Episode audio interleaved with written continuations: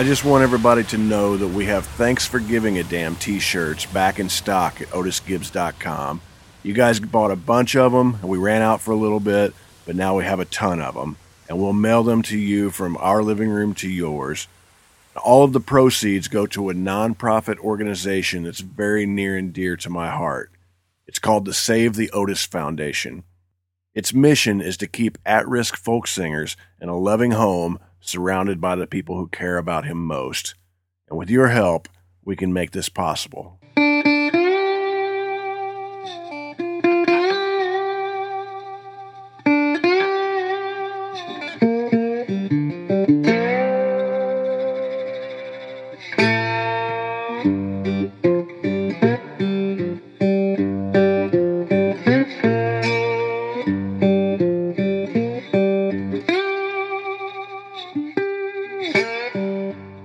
Friends. This is Otis Gibbs, and you're listening to Thanks for Giving a Damn. I'm sitting here in my living room in East Nashville. This is a personal journal. This is a bit of an experiment. I like to say right up front that I haven't the slightest idea what I'm doing, but I decided to do it anyway. And this show was founded with the idea that there are only two people in art that matter there's a creative individual and the person experiencing it, and everything else is an artificial filter. This is a way for me to share things with you guys without any filters whatsoever. My guest this week is Gurf Morlix. Gurf is a singer, a songwriter, a guitar player, and one of my favorite producers. You can find out everything you need to know about Gurf at gurfmorlix.com. This is actually the second time Gurf has been on the show. The first time he was on, he told a lot of great stories about Townes Van Zandt and Blaze Foley.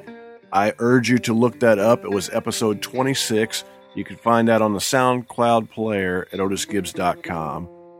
I've wanted to do this episode for about a year and a half when I found out that Gurf was a huge fan of Marty Robbins' album, Gunfighter Ballads and Trail Songs. And I'm a huge fan of that album also, so I immediately wanted to do a show where we talked about it. You know, just to give you an idea, it was a 1959 album where they recorded all 12 songs live in one day, and it went on to be a classic album, just a testament to all of the talented people involved. But Gurf came over to my house in East Nashville, and we had a great time putting this together, just talking about this album. So I hope you enjoy it as much as I did. Here's Gurf Morlix.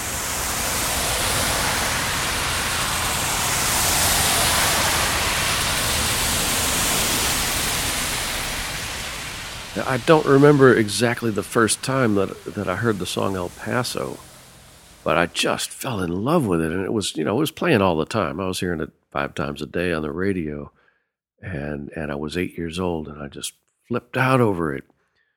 And I had uh, I had money, my my allowance was saved up, and I knew I had been to the to the drugstore in the plaza in the little town that I grew up in, and they had it in there, and and it was two dollars and thirty six cents, and it had the world's greatest album cover, that pink background, and the Marty in black drawing his gun, and I wanted it, and I had the money, and I I asked my mom to drive me up to the drugstore. I wanted to buy that record, two dollars and thirty six cents, and because it had the song El Paso, and, and she said, "Well, don't spend all that money on on the whole thing. You can just buy the single. It's only forty five cents."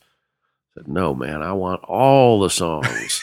I knew I did, you know. I just I knew I wanted them all, and it's it's as good an album as I've ever heard. I still listen to it on a regular basis. Stands up today. That's just an absolute classic with probably the world's greatest album cover. Yeah, I wonder what Marty was thinking when they told him they wanted to dress him up like a cowboy. It's the sort of thing that if we saw one of our friends doing that, we wouldn't think too yeah. well about it. But when you see him or Bo Diddley doing that, somehow it came across as organic when when Marty did that on that cover. You know, that didn't bother me. If it had been Johnny Horton, it would have bothered me. You know.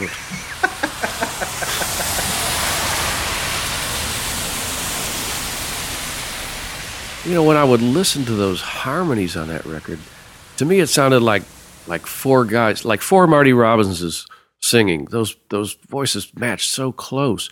I didn't know who it was. I didn't even understand at the time that that had to be done live. That was cut live in the studio, and probably in one day. I think it was. Yeah, that's pretty amazing. And I didn't know at the time that it was the Glaser brothers. I didn't know till many years later that that, that they sang so well and they sounded just like Marty. They matched him, and their their uh, the chemistry was amazing. And you know, it wasn't on the back of records who played and, and sang on them until many years later. You know, till till ten years later probably. And uh, I wanted to know who the guitar player was because that guy never played the same lick twice. Everything was flawless and perfect, and and just oozing life every note. And it was Grady Martin, but I didn't know that till many years later. Unbelievable. He was inducted into the Country Music Hall of Fame just a few days ago. Really? Yeah. God, that should have happened a long time ago. Just so people know, I mean, Grady Martin, it's impossible to say too many flattering things about him. When you talk about great, great guitar players, you're talking about Grady Martin. Yeah. And he's as good as there has ever, ever been. Yep. And he was a session player. He played on things like Coal Miner's Daughter, you know, Help Me Make It Through the Night, Saginaw, Michigan, Lefty Frizzell, Battle of New Orleans, Honky Tonk Yeah. Man, Johnny Horton. And, uh, you know, On the Road Again, Willie Nelson with Ray Price and Jeanne Pruett, just so many people. It's also worth saying that Grady Martin's playing on El Paso when Bob Dylan was recording Desolation Row. He asked Charlie McCoy to, to copy that. Yeah. And uh, also Frank Sinatra when uh, he was uh, recording so- something stupid like "I Love You." Yeah. That song he asked Glen Campbell to copy that. I didn't know that. It was extremely Makes influential guitar playing. I think maybe that album should have been credited to Marty Robbins, Grady Martin, and the Glaser brothers. That's how important it is in that song to me. On that, on that whole album. Well, Tompall Glaser was a singer from Nashville, and, and I really never knew much about him. Uh, you know, I had loved that album for years. Uh, I would hear his name associated with Waylon as as one of the Outlaws. Uh, you may know more about him than I do, and uh, it's only been in the last five or six years that I started um, looking on YouTube and finding out who the Glaser brothers were and how great they were. And I think it was um, Jim Glaser. I think was the one. He had this voice. He sounds just like Marty Robbins, but with a whole lot more edge. Marty with some rough stuff, and I was just he, he was my favorite of the of the three. Really incredible voice. There's there's amazing stuff on YouTube of those guys, and there's there's there's songs on there where they're singing some some three part harmony, and it just sounds like gunfighter ballads and trail songs, and then they'll be singing like one guy will be singing a line, and then all of a sudden he'll he'll jump off, and the other guy will take it in the middle of a word. It's, have you seen that stuff? It's amazing.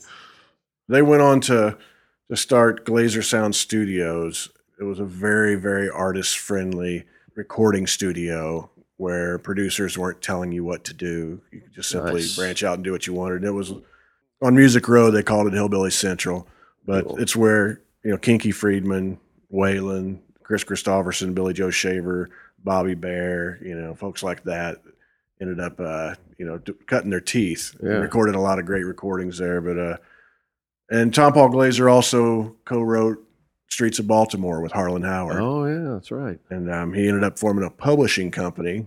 And he's all worried about artists' rights. He definitely had his head on the right side of things. Ended up signing people like John Hartford. Cool. And uh, there's these legendary stories that you hear about of these late night pinball tournaments that they had over at Hillbilly Central, where people would be betting money on pinball and staying up all night doing things they probably shouldn't. Who played bass on that album? It was Bob Moore. Yeah, I remember that name now. Is an A-list bass player. He ended up playing with Dylan when Dylan came to town. Cool. He played with everybody. He played on Crazy, Patsy Cline. You know, he stopped loving her today. That's him playing bass on that. And uh, Brook Benton's Rainy Night in Georgia. He Cool. played with everybody from Dylan to Elvis to Sinatra. He actually did a lot of orchestra gigs for Yeah. about 20 years. Life magazine or Time magazine referred to him as the greatest country bass player of all time. It was a gorgeous sound on that album. Yeah. That upright sounds perfect. It's great. Jack Pruett played, I think, the rhythm guitar on these recordings, and he played with Marty for from 1956 until he passed away uh, many, many years later. So he, I'm sure Yeah. they were really close friends, and uh, was an important part of the whole keeping everything together. You mentioned it earlier, but it actually was recorded in one day. Yeah. And that's April 7th, 1959, they recorded the entire album. That blows my mind. I can't ever even do one guitar track without having to go back and spend an hour punching in on it. I'd, I'd have been doomed in those days. I'd have been a stevedore or something. when you think of those harmonies, the Glaser brothers, it's just impossible to think that that wasn't something that they had to overdub many times to get just Yeah, right. They're perfect. It's all on the floor. It's unbelievable. You know, this is interesting. I used to sing that song. I mean, I know those words by heart, you know. And uh, when I was out in Los Angeles and I was playing in some honky tonks, you know, for, for like tip money, you know, and people would come up and ask for songs. And if I didn't know them, I'd learn them, you know. And I knew El Paso, so I would sing it sometimes. And then I kind of got into doing it regularly. And then something happened in my brain. And at one point, for a while, every time I would sing it, I would get like three quarters of the way through the song, and the line that I had just sung would trigger another line that actually happened like two thirds of the way through the song. So, like 30 seconds later, I would be at that point again, and then the same thing would happen. And I couldn't get out of the song. It was it was kind of like the man who never returned.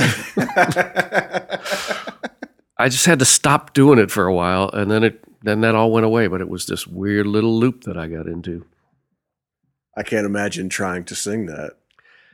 You know, in a well written song and a song that's that well written, every line leads into the next line.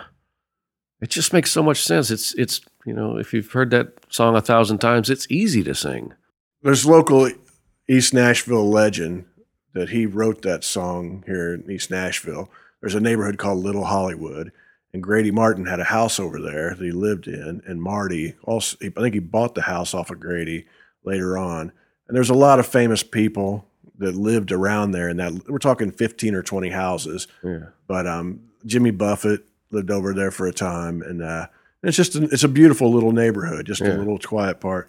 But the story was that this house is where he wrote El Paso, and when you hear interviews of, of Marty, he claimed he was driving through Texas and past El Paso on his way to home in Phoenix, and um, he just started you know singing down in the West, West Texas town of El Paso, and he put it together there while he was in the car on that trip.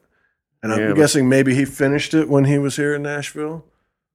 That's yeah, that's not a song you write in an hour. I don't think. You know, that's I, I'm I'm sure there's something to that. He he got the inspiration that way, and maybe came up with a melody or something and a, and a handful of lyrics. But that that song, it's brilliant, It- and he spent some time putting that together and editing it. And he was a master at that.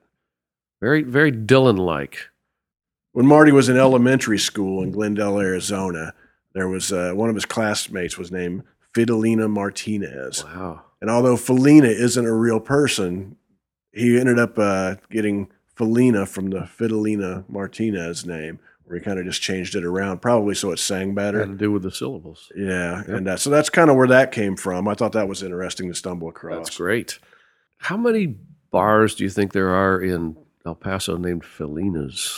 Or in West Texas? I mean, there's got to be. I, I haven't driven around El Paso much. Usually, if I'm, it's I'm I'm only through there about every 20 years or so. But there's got to be those places. I mean, like, there's got to be ones that claim to be the one. You know? There actually is. There's actually a place called Rosa's Cantina, and Yeah. they make a big deal out of we are the actual place that Marty Robbins wrote this about. There's a lot of argument. I would figure there would be like 40 Rose's Cantinas around there. Every town. You know, I've. I've been to all three of Robert Johnson's graves. You know. I've been to two of them. There's so many ways to write a great song. When I think of Dylan with "It's All Right, Mom, Only Bleeding," that's a lot of stream of consciousness stuff. Even though I love it Yeah. completely, but it's a whole other thing to make a a story where every single word is important and pushes it forward. And I think I think Marty did that on on many of the songs on that album. Well, yeah, you know, we've been talking about El Paso, but but look at Big Iron, which is a masterpiece, and you know, you could teach a course on what he put in and what he left out in that song. It's brilliant. I've studied it, and that's another one I can sing, and and uh, and I do sometimes, and every line leads into the next line. But I'm I'm amazed by the stuff that he left out on purpose.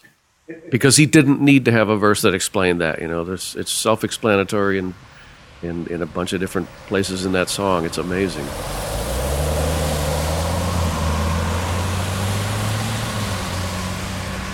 When I listen to this, I can see where you would enjoy this record because uh, one of the things I love about your recordings that you've produced is there's just nothing unnecessary where it really seems to me as a listener like the song and the singer is the most important thing and there's not a lot of unnecessary things involved and this recording you know this album is kind of the epitome of that to me Yeah, it is to me too. And and you know, as I said, it's the first album I ever bought, and I played it hundreds of thousands of times probably, and uh, and uh, it's so perfect and it's so organic that I think that that was just imprinted on my mind at the time, and everything that I've tried to do since then, I'm sure I'm holding up to that standard. I'm trying to hold up to that uh, arrangement standard and and the the simplicity you can hear everything and and it's it's all great songs done by a great singer with a great vocal performance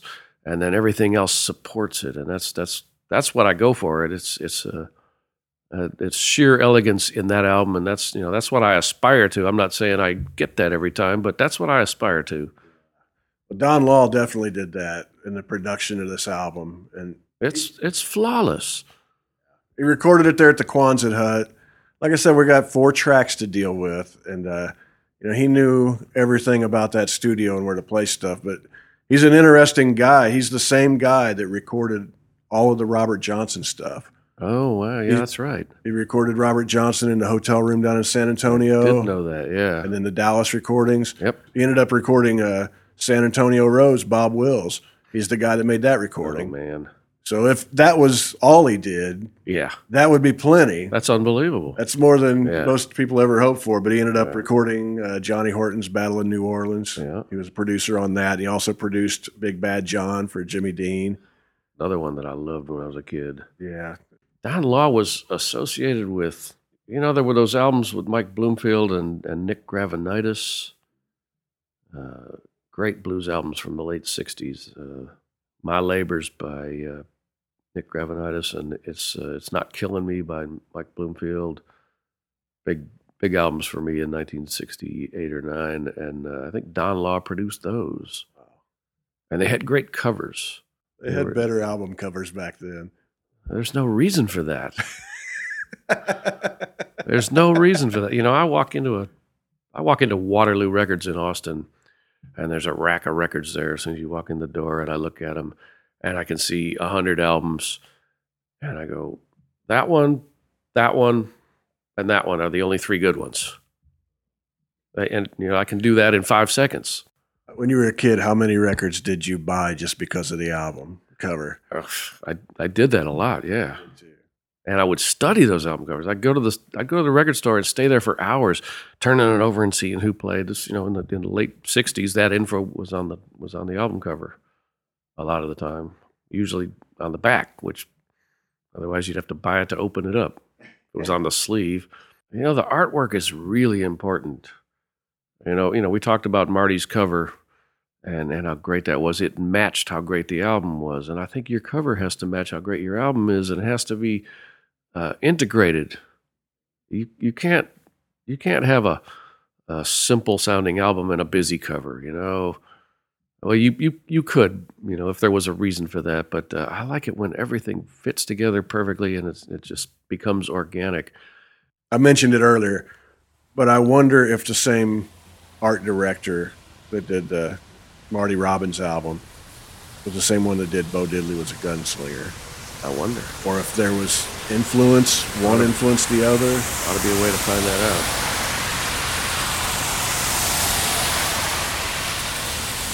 Well, Cool Water was written by Bob Nolan and recorded by the Sons of the Pioneers. And I had that album. There was a, there's a bunch of 45s that uh, my dead grandfather had and, and went over to the house that he had lived in. And I was like three or four or something. And, uh, and they said, we can take some stuff. And I saw these 45s, they were chartreuse. Oh, Well, not exactly chartreuse. They were kind of this green, kind of a bluey chartreuse. the vinyl, and uh, I think they were on Capitol, if I'm not mistaken. I can kind of remember the label. The the copies that I have, the label has faded. You can hardly read it anymore.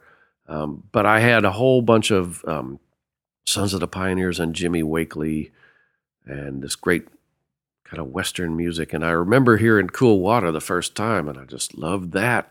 And that's elegant as can be, you know. That's that's another example. It's, everything is perfect on there, and those guys sing so well. And and you know the the Glaser brothers and Marty were doing the Sons of the Pioneers. That's obvious to me. And uh, and Bob Nolan, I guess, was the was the guy. He wrote the song, and and it's it's an amazing song. And every version is different for some reason. They put things in different parts, and uh, every time I hear it, it's it, you can't just sing along with a new version because it's going to be different. But what a great song! There isn't a two week period that goes by that I don't listen to the Sons of the Pioneers Yeah, or Roy Rod- Rogers, yeah, you know, or, or Greg Orland or Utah Phillips singing Yep. his song, you know, Western songs. I love that stuff. The accordion was so flawless on those things, and the singing. Well, Strawberry Roan is on that album, and it's a it's an old song. I mean, that's got to be from the 1800s, and and I don't know. Uh, it's a great song. I've heard a few different versions, and uh, I, I love Marty's version. The the other versions are different. They have different verses, and and I find that interesting. It's folk music, you know, Yeah. sung by folks. Um, I just I'm taken with those story songs, you know. You know, we talked about "They're Hanging Me Tonight." I love that song. You know, I said that I, I wanted all the songs. My mom tried to talk me into just buying the single. I said, no, I want all the songs. And uh, I, I recorded an album called Cut and Shoot back in like 2007. And I, I recorded uh, uh, They're Hanging Me Tonight on that album. I, I knew there was a reason I wanted all those songs, and I think that was the reason.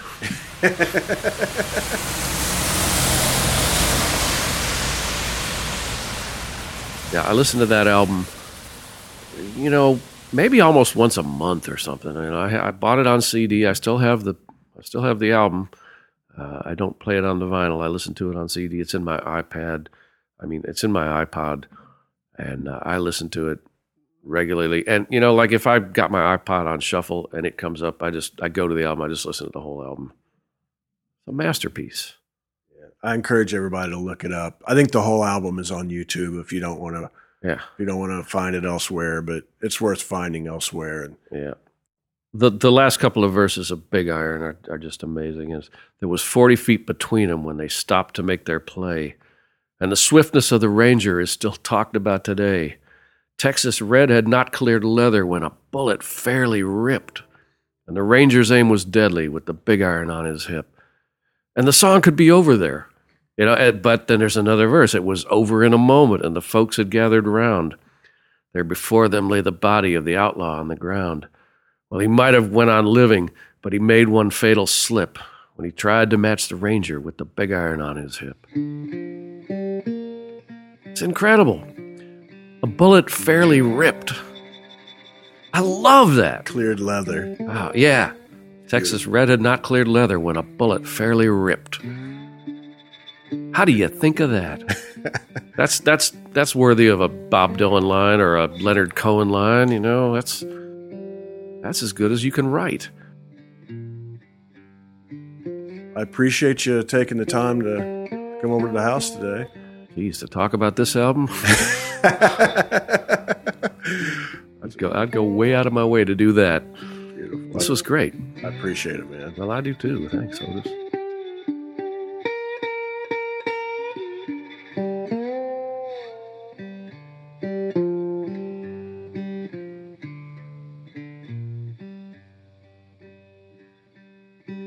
I'd like to thank everybody for listening in, and I'd like to thank Gurf for coming over to my living room here in East Nashville. You can find out everything you need to know about Gurf at gurfmorlix.com. If you'd like to help support this show, just go to otisgibbs.com and you can pick up a CD, a t shirt. You can download any record I've ever made. You can buy one of my photographic prints. You can buy one of Amy's records. You can buy one of Amy's children's books. But anything that you buy, we'll mail from our living room to yours, and we'll even put in a little thank you note. If you'd like to help out but you're a little short on cash, just go to iTunes and leave us a five star review. Leave a comment. Subscribe while you're there, and you'll get a brand new episode free as soon as it's available. But if you enjoy this show, or you enjoy my music, or you enjoy Amy's music, please take the time to tell a friend and help us spread the word. And if you'd like to send us a message, we'd love to hear from you. Just send it to info at otisgibbs.com. I'm Otis Gibbs. Thanks for giving a damn.